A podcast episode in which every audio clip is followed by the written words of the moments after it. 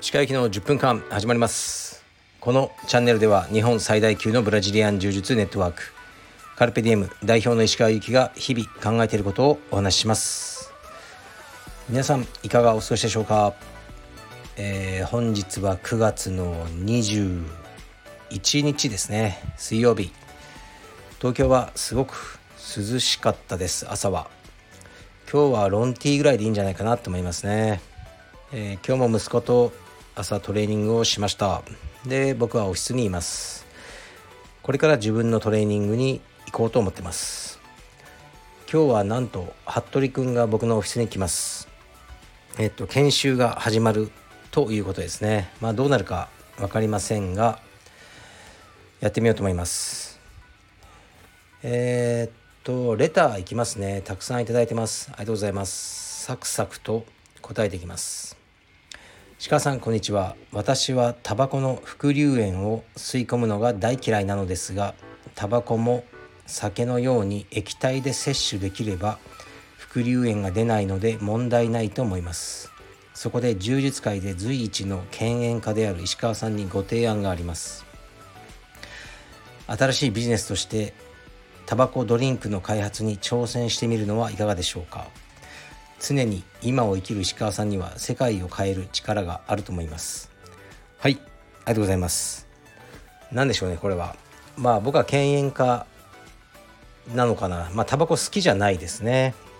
でもうんまあ好きじゃないですね。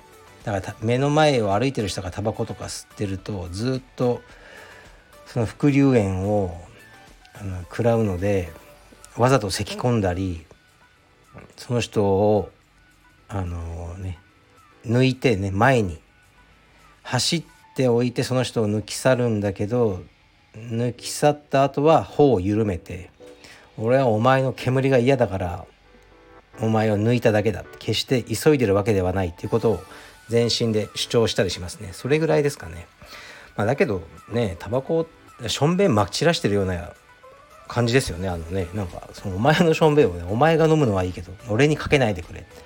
すいません。ちょっと憤ってしまいました。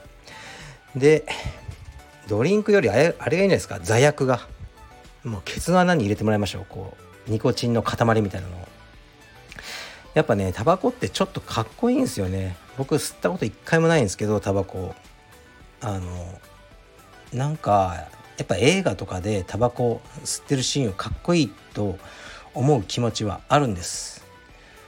だからこう子供がよくタバコの形したんキャンディーみたいなのを駄菓子屋で買ってくるんですけど毎回それ僕吸ってる感じであのややっちゃうんですよね。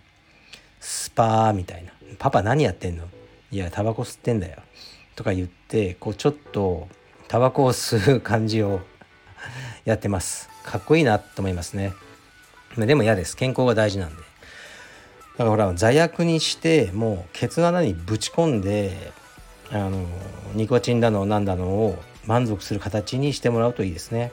だから街にこう喫煙所はないんだけど座薬所みたいのがあってみんなお昼休みにこうね。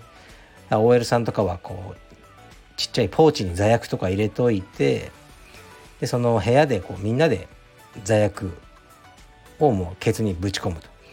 そういう形にあのタバコをしてもらえたらあのいいですよね。ちゃんとね手は洗ってほしいですけど。だからもう高校生とかは学校のね体育館の裏でこそこそね座薬をこう入れ合うとかね。なんかね。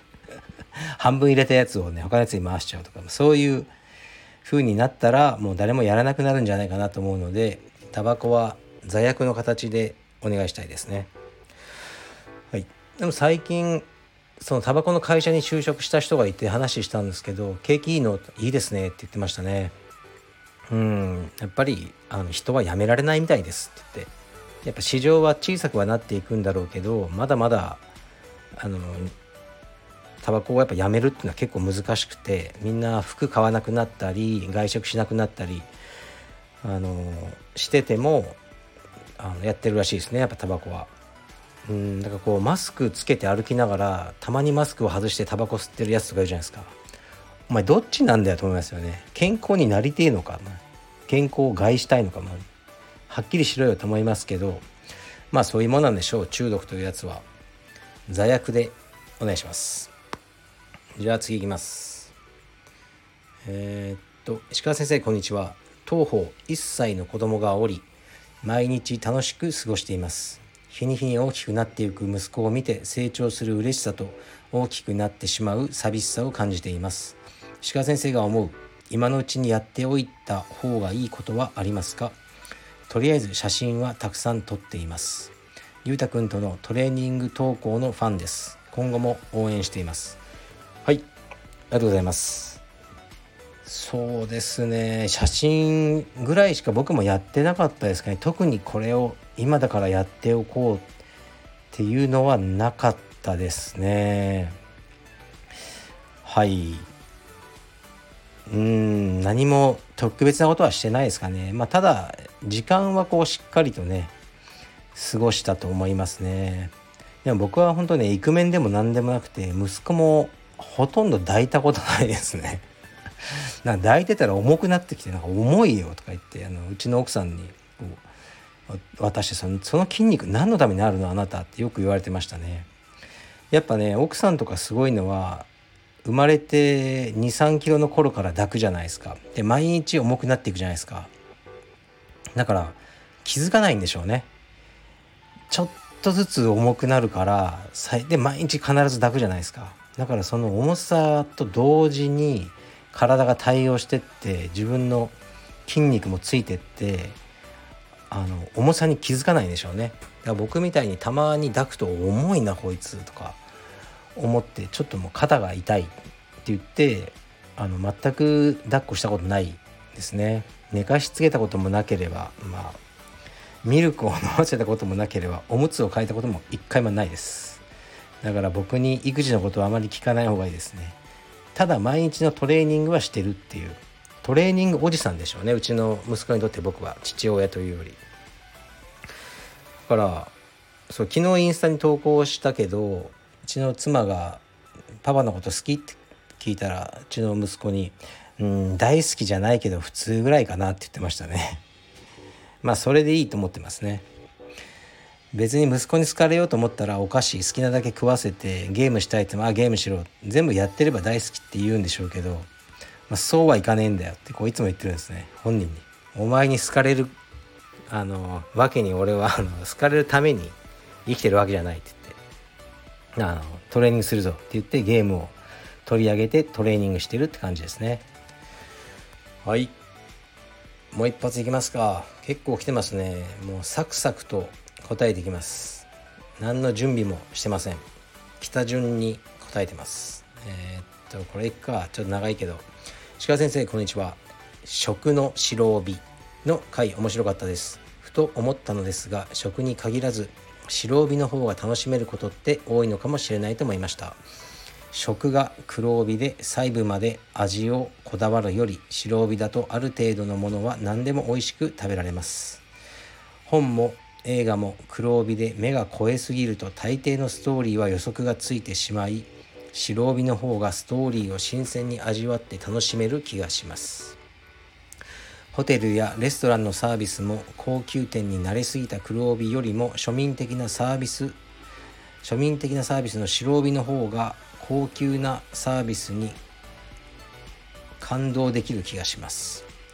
人生経験の少ない子供が何でも真剣に受け止めて楽しむそんな感じです。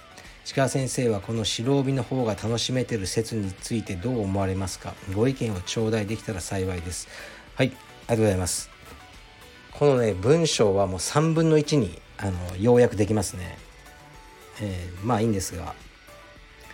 まあ何でも慣れすぎちゃうとその感動とかはねできなくなりますよね。それは思いましたね。からこうスペインでサグラダ・ファミリア僕行きたいなと思ってたんですけどやっぱ行きたいなと思って画像とかをいつも見てたんでいざあの、サグラダ・ファミリアが目の前に現れた時にうんうんと思いましたね。ああこんなもんかみたいな。モン・サン・ミシェルもそうでしたね。なんか見るとうんうんあれかみたいな。だからもし僕が中世の旅人で目の前に急にモン・サン・ミシェルが現れたとしたらもう感動で膝から崩れ落ちるんじゃないかなと思いますしえー、っとなんだろうサグラダ・ファミリアも同様ですね。だからこう何でもこううんなんか白帯の状態で味わった方がいいというのは分かりますね。でもまあ映画とかに関してはでもねやっぱいろいろ見て見て見尽くしてその先の楽しみもあるとは思うんですよね。うんまあ単純に楽しむのもいいけどあこの監督のこのフレーミングあれだなとかこれ何々に影響されてんじゃないかとかちょっとこの演出がどうだとか、まあ、考えながら見るのもそれはそれで面白いのでだから、まあ、僕はねお寿司高いお寿司よくわからないって言いましたけど本当に食の詳しい人はこうね一口食べてん？やっぱこの時期のこれは油が乗ってるねみたいなことを言ってご主人もさすがですねねこの時期は一番美味しいんですよみたいなそういう会話を楽しむとかそういう領域にあのね領域に達して楽しんでおられるんじゃないでしょうか。それぞれの帯にそれぞれの楽しさがある気がします。はい。というわけで僕は今からトレーニング行ってサンマ定食を食べてこようと思います。